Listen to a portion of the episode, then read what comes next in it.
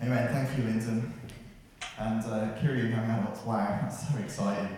Anyone that doesn't get involved in that needs to. Um, and uh, by the way, singing that song, You're Beautiful, if you have not been for a walk in the woods in the last seven days, you need to go out.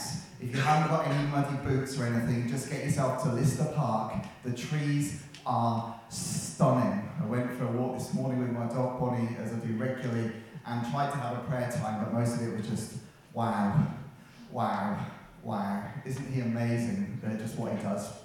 So we're carrying on our series of knowing Jesus, which I've absolutely um, loved. Obviously, been very involved as one of the preachers that's been on this. And I want to talk today about how Jesus equips the called rather than calls the equipped. And you will see that this kind of has quite a bit in common with some of what Joseph's been talking about, about the humanity of Jesus and the man that he was. You'll see it has some stuff in common with the scandalous Jesus that I talked about a few weeks about. And if you notice a theme, that's probably a good thing because there is a theme. It does all fit together because we're reading from the same Bible and we're learning about the same person who was Jesus Christ, who was God incarnate, God in flesh. So, I want to try and take you back back to where you had to put your PE kit on and run out onto the sports field. Can you remember that? Remember those days? Do you remember that as you kind of all gathered around and it was about to be, you had to be split into teams and the PE teacher basically normally chose two of the best players and said, your captain and your captain, right, now pick your teams. For some of you, that was a really, really unpleasant experience, yeah?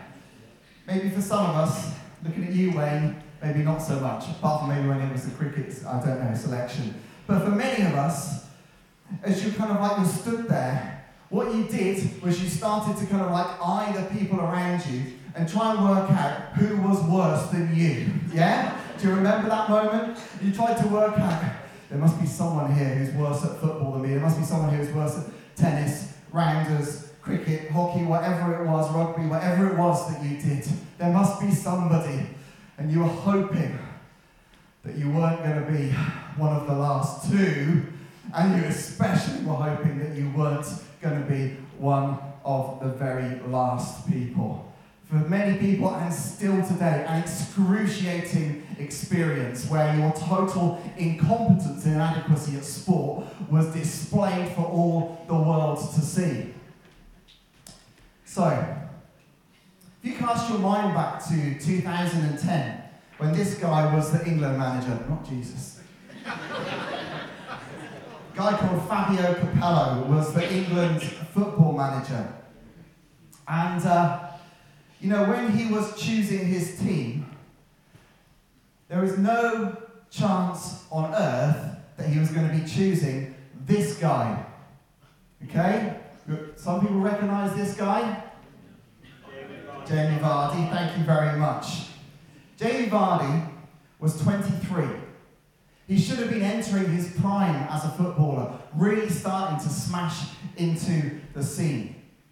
However, Jamie Vardy was a what they call a non-league footballer, somebody that doesn't get to play in the top four leagues. And so when Fabio Capello came along to choose his England team for the 2010 World Cup, these were some of the strikers he had to choose from. Okay, we've got Wayne Rooney, total and utter England legend. We had Jermaine Defoe up there, um, England's legendary substitute and, um, um, and Peter Crouch, England legend for being the most unlikely looking footballer and doing the best celebration ever in English football history. Now, if, for example, Fabio had been choosing his team by, getting all the players together and go, oh, which one shall I have? You know, similar to how we will experience in games at school. If Jamie Vardy had been stood there, alongside Rooney and Crouch and Defoe, people would have been, what's he doing here? Why is he even in? And tell you what, he would, he would have been stood there and he would not have been going, oh, I'm going to get picked last, I'm going to pick last. Go, this is so embarrassing. Because he was so, so far off being picked. He was an absolute I'm he shouldn't even be picked for a Premier League team or a Championship team, never mind the England team. He would have been an absolute joke if he had been picked to play for England in 2010 because he was playing for Halifax in non league football. But had he been chosen, had he been chosen in 2010, it would have been a brilliant example of how Jesus chose his disciples. It would have been a stunning example of what Jesus did nearly 2,000 years ago.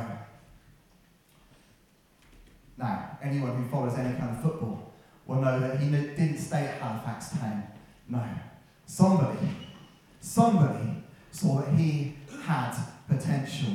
Somebody saw that he was not a waste of space. Somebody saw that he had it in him, that he could go on and he could be spectacular. Fast forward it six years, he was winning the Premier League title with Leicester City, which was phenomenal. He has been picked for England, scoring goals for England, smashing Southampton off the park on Friday night. You know, when Jesus went to pick his team, he didn't pick the superstars. In footballing terms, he didn't pick the Ronaldos, he didn't pick the Messi, Messis. He picked the Jamie Vardys. He picked the people who were struggling in the lower leagues to prove that they had something to give. Those were the people that Jesus chose. Now, to get a bit of understanding about how Jesus kind of chose his disciples, we're going to look at this this morning. Need to understand, understand a little bit about how Jewish children were educated back then. Okay? Be precise. Jewish boys were educated back then because that was pretty much who they educated. So by the age of six, this is stunning by the way, I'm sure some of you know the old Bible verse or two off by heart. Yeah? Don't worry, I'm not going to come and ask you to repeat anymore. Most of you would probably start with John 3.16 for God's sake. I'm joking. Jewish boys would have been to school by the age of six they would normally have memorized the first five books of the Bible by the age of six. And by the age of 10, there was a little bit of sorting went on. And they started to try and work out who are the people that have got what it takes to go on and be kind of the most spiritual ones in the community. And so by the age of 10, the best of the best went on to the next stage of school and learning the faith, learning the history, and learning kind of like the ways of God as they understood them. The rest of the kids around the age of 10, you're like, hmm, you're not making the grade. They went and started to learn the family business. So around the age of 10, they went to start to learn the family business, which is quite amazing, isn't it, to even think of us sending our 10-year-olds off to go and learn to be whatever it was, a uh, a carpenter or a farmer or something like that. They carried on. So the best of the best carried on. They then normally went on to learn the rest of the scriptures, the first five books of the Bible, memorized, taught, got. They went on to learn the rest of the, of the kind of the Jewish scriptures, um, the prophets, the Psalms, the Proverbs, all of that. And then around about the age of kind of 15, 16, there was another kind of reaping, as it were, of taking the best of the best of the best.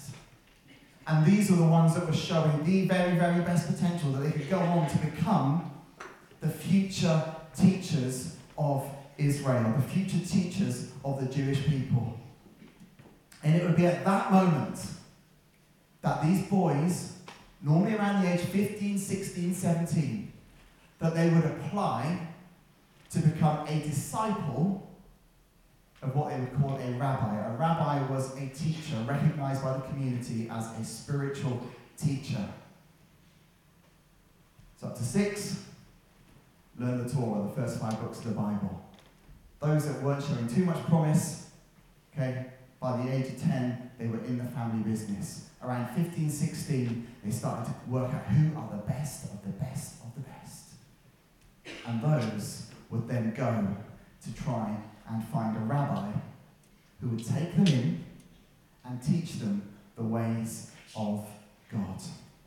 When that happened, it was a significant moment in their life. A moment where they had to leave much of what they had behind in terms of security. They went to live kind of with the rabbi, they went to follow the rabbi, they went to kind of observe how the rabbi walked, how they taught, that the, the things that they taught and explained around the scriptures. They were the people who were being trained up to be the very, very top of this particular tree. It's hard to imagine what it's like to follow a rabbi in today's society. It's hard to imagine leaving it all behind. It's hard to imagine, um, kind of, in our hard, time pressed culture, just the amount of time it would have taken to just to be with a teacher, to be with a rabbi, and to be listening constantly and learning. Everyone else left to ply the family trade.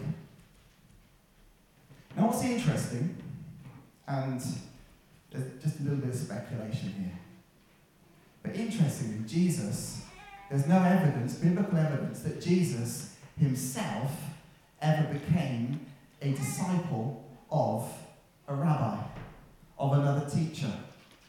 I'm pretty sure that wasn't because he wasn't one of the best of the best of the best. I'm pretty sure it's because God knew that he didn't want him to be aligned to just one person's teaching because he had a new message and a new commandment that he was bringing. But interestingly, therefore, at the age of 15, 16, maybe even at the age of 10, although we do see some evidence that he was reasonably well learned at the age of 12 when he spoke in the temple. But anyway, some point in his teen years, he was like, I'm not continuing with this learning business. I'm going to go and do my family business. And he followed his father's stepfather's trade. Joseph was his stepfather, of course, not his biological father. Which is Josie referenced the other week. So when Jesus started talking, when Jesus started sharing wisdom, this is what the people said. They said, Where did this man get this wisdom? Because they'd have known who the disciples of the rabbis were. They'd have seen them from the age of 16, 17, kind of growing in their wisdom, growing in their knowledge, following their rabbis around. It would be obvious these were the boys who were going to become the leaders of the future. Don't remember seeing Jesus following anyone, do you? Do you remember seeing Jesus? I don't remember. I think he'd just been making chairs and stuff with his dad. Yeah? Or maybe working on the, on, on, on the city to the north of, of, of where he lived, where the, the, the Romans were building a massive city. So where did this man get his wisdom? And these miraculous powers? Isn't this the carpenter's son? He would not have been seen as someone who had been taught and trained. So for the best of the best of the best, they got to follow a rabbi to become a disciple of that rabbi. Not Jesus. So the way a rabbi would choose their disciples would actually be the disciple in waiting. So I'm 15, I'm 16, I've kind of learnt my Torah, I've learnt my prophets, I've learnt all of the Old Testament scriptures. I'd approach a rabbi and I said, Rabbi, can, can I be your disciple? Normally at that moment, the rabbi would put you through a load of tests. Let's see what you know then, boy. Yeah? Let's see how do you understand the scriptures. Let's talk about it. And they would have done that. And at that moment, they thought, yeah, you are somebody who's got what it takes. That have said this term, that have said, come, follow me. Come, follow me. And they would have left their father, their mother, their household, and they would have followed that rabbi and become a disciple. Jesus, it was a different approach. People mostly did not come to Jesus saying, Can I be your disciple in the early stages? For the obvious reason that he did not have a reputation as a rabbi. He had not been seen growing up as a disciple of a rabbi, and therefore he was not in anyone's kind of view that this is someone who's going to be one of the teachers of Israel. And so for Jesus, it was different. For Jesus, he just went out and picked people. They didn't say, Can I be your disciple? He just went out. And he used this famous phrase that all the rabbis used because it was so well known of come, follow me. If you can put yourself back in that sports field, back with those really short shorts on, especially those of us that were doing it in the 80s and 70s. If you can imagine standing there as this captain stepped up and he had to choose his team. And he chose that maths geek, yeah, who everyone knows cannot kick a ball in a straight line. Yeah? Some of you were that kid. It's okay. Run into his arms. Chose genuinely, I mean, but you know, the ribbing that the overweight kid got at school and then left behind with the shame and the embarrassment and all that because you wouldn't be able to keep up. It was like those are the people that Jesus picked. It was like, what? Why would you pick them? Why would you pick them? Every other rabbi picking the best of the best of the best. But not Jesus. Not Jesus.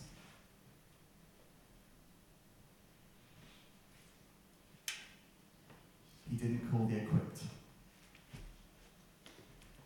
He equipped the called. He didn't call the qualified, but he qualified the called. Just a little bit about the people. So, a few different accounts of Jesus calling disciples. Not everyone's calling makes it into the scriptures, but we know there's an awful lot that happened that didn't make it into the written account. Did you know the first few disciples that Jesus called were actually disciples of John the Baptist? Which is an interesting thing. So clearly, Jesus saw that they had something about them that knew that where God was at work. We see this in um, John's Gospel in chapter 1. I'm going to read it quickly, so I'm not putting it up on the screen. It says, The next day, John was there again with two of his disciples. And when, when he saw Jesus passing by, he said, and pointed, John did, Look, the Lamb of God. Then the two disciples heard him say this, and they followed Jesus. Turning round to them, Jesus saw them following, and he asked, What do you want? They said, Rabbi, which means teacher. Where are you staying? Come, he replied, and you will see. So they went and saw where he was staying, and they spent that day with him. It was about four in the afternoon. like that's helpful. But I just love little bits of it was about four in the afternoon. Oh, that's good. That clears that up then. Uh, you know, I was wondering if it was the morning. You know, was it night time? They had tea? I don't know. Oh, it's four in the afternoon. One of you is a real biblical scholar and knows the deep significance of it being four in the afternoon. Andrew, Simon's Peter's brother, was one of the two who heard what John had said and who had followed Jesus. So Andrew was following John the Baptist. And then he started to follow Jesus. And the first thing Andrew did was to find his brother Simon and tell him, We have found the Messiah, that is the Christ. And he brought him to Jesus. He went, Simon, you can't eat this guy, you can't eat him. Jesus looked at him. He said, You are Simon, son of John, and you will be called Cephas, which when translated is Peter, which also when translated means rock, or rocky, if you're boxing The next day, Jesus decided to leave for Galilee. So he hung out a little bit and decided, I'm, I'm going to leave for Galilee. And so he finds Philip. And he says to Philip, Follow me. Philip, like Andrew and Peter, was from the town of Bethsaida. And Philip went and found Nathanael and told him, Found the one Moses wrote about in the law, about whom the prophets also wrote, Jesus of Nazareth, the son of Joseph. Nazareth? Nazareth? Like in said, you'd be like, you having a laugh? Can anything good come from there. Come and see, said Philip, And Jesus saw Nathanael approaching.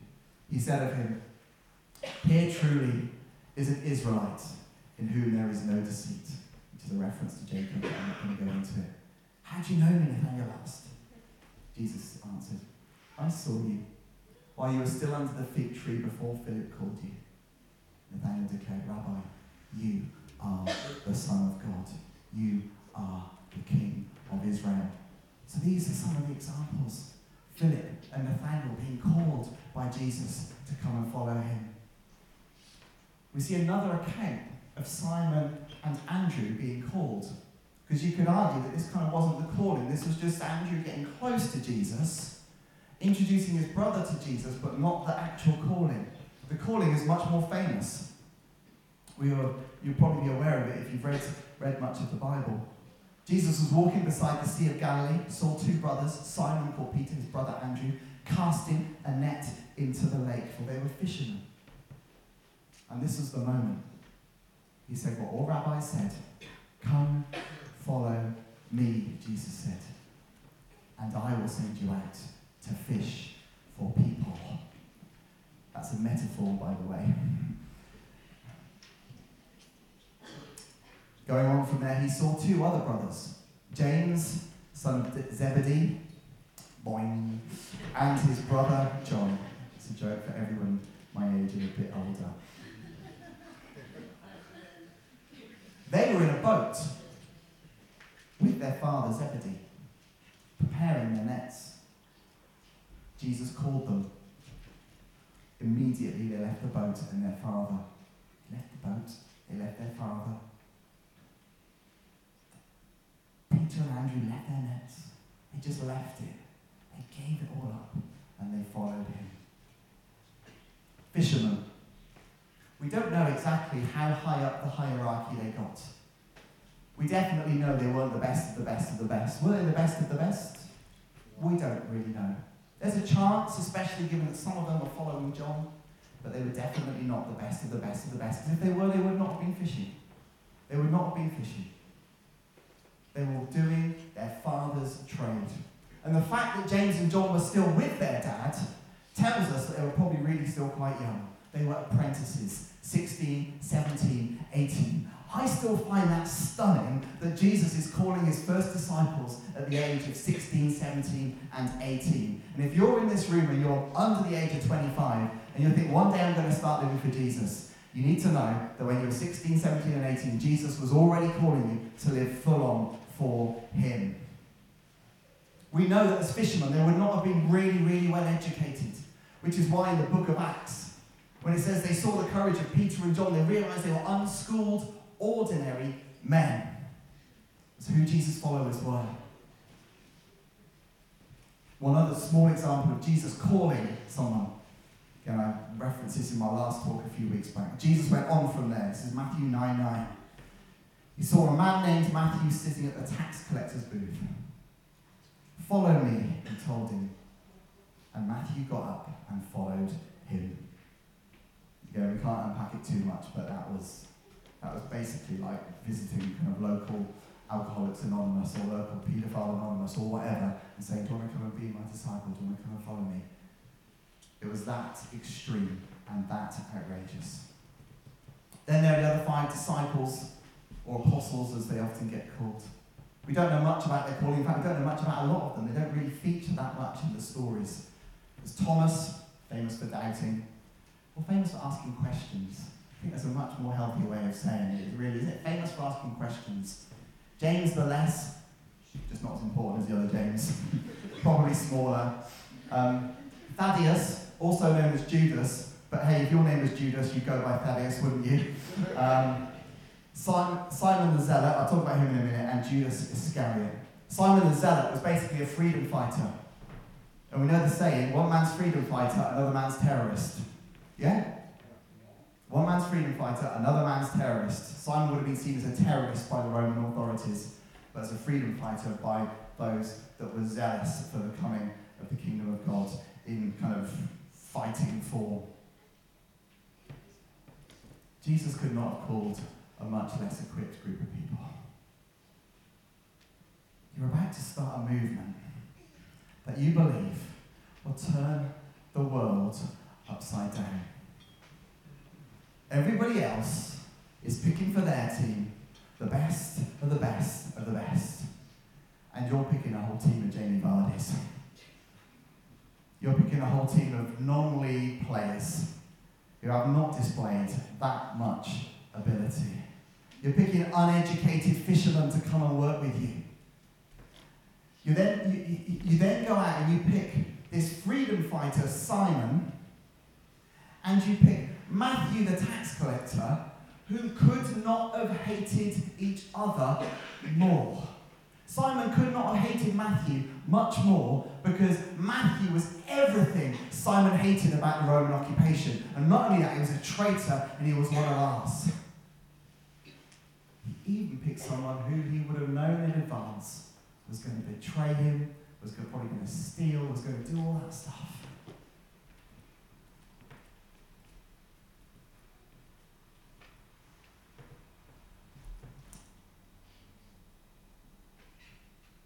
He couldn't have been much further from the best of the best of the best when he chose his people. Now, please, if you're sitting here and you're really clever and really well educated, Jesus does still call you. There's biblical evidence that he totally does that when he called Paul, who was originally Saul of Tarsus. He picked a really, really well educated person who was the best of the best of the best. Don't think he calls you because you're so flipping clever. No, he calls you because he loves you. He's got a plan for you. But so often in church, when we're looking for leadership, we want to follow the most educated, the most eloquent, the most brilliant. That wasn't who Jesus chose to start his movement with.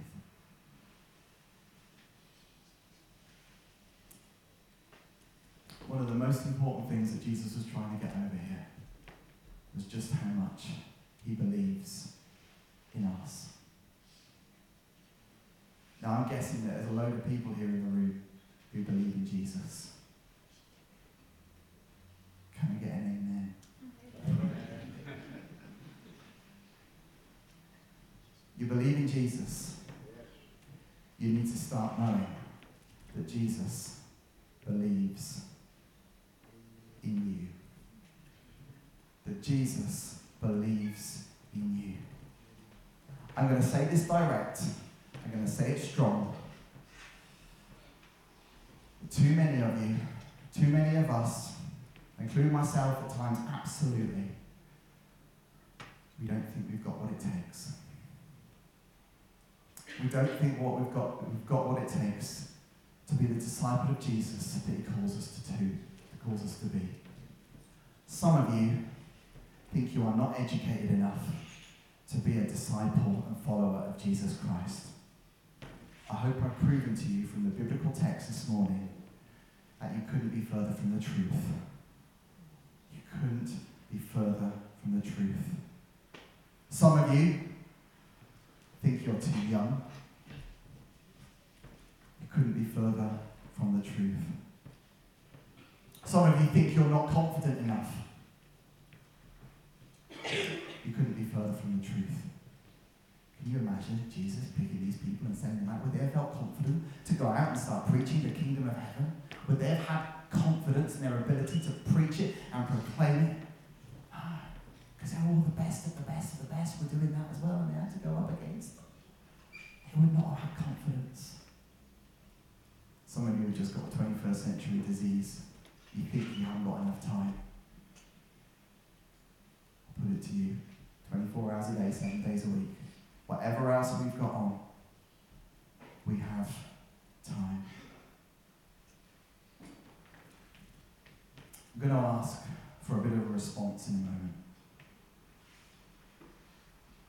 So I believe there are two issues at stake here. I believe there are some of you You've disqualified yourself. Be that your past, be that your lack of education, be that your age, be that your personality, be that you I'm not like this, I'm not like that, whatever, but you have disqualified yourself. You have not.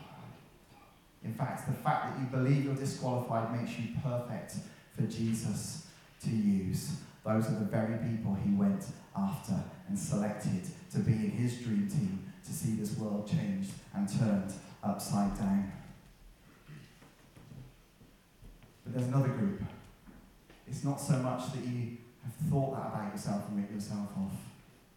It's that actually,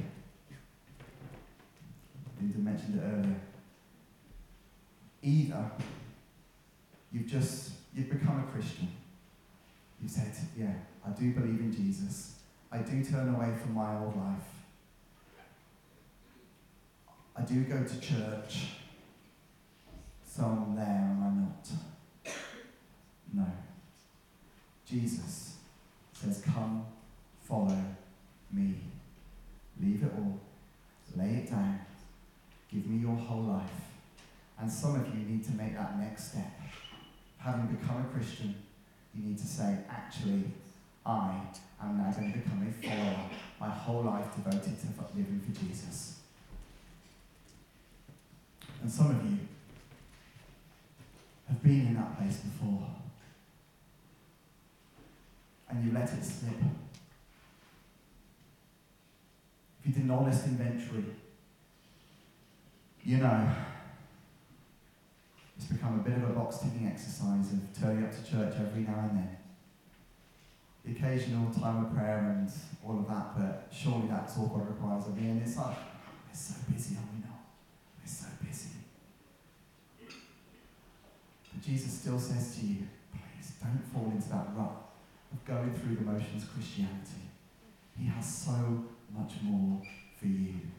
And He's calling you this morning. He's calling you to follow him with a radical love for him, a radical love for your neighbour. That is what we see when he calls his disciples, his apostles, his followers. And then what does he tell them to do? He says, Right, now go into all the world and make disciples, teaching them to obey everything I have taught you to obey.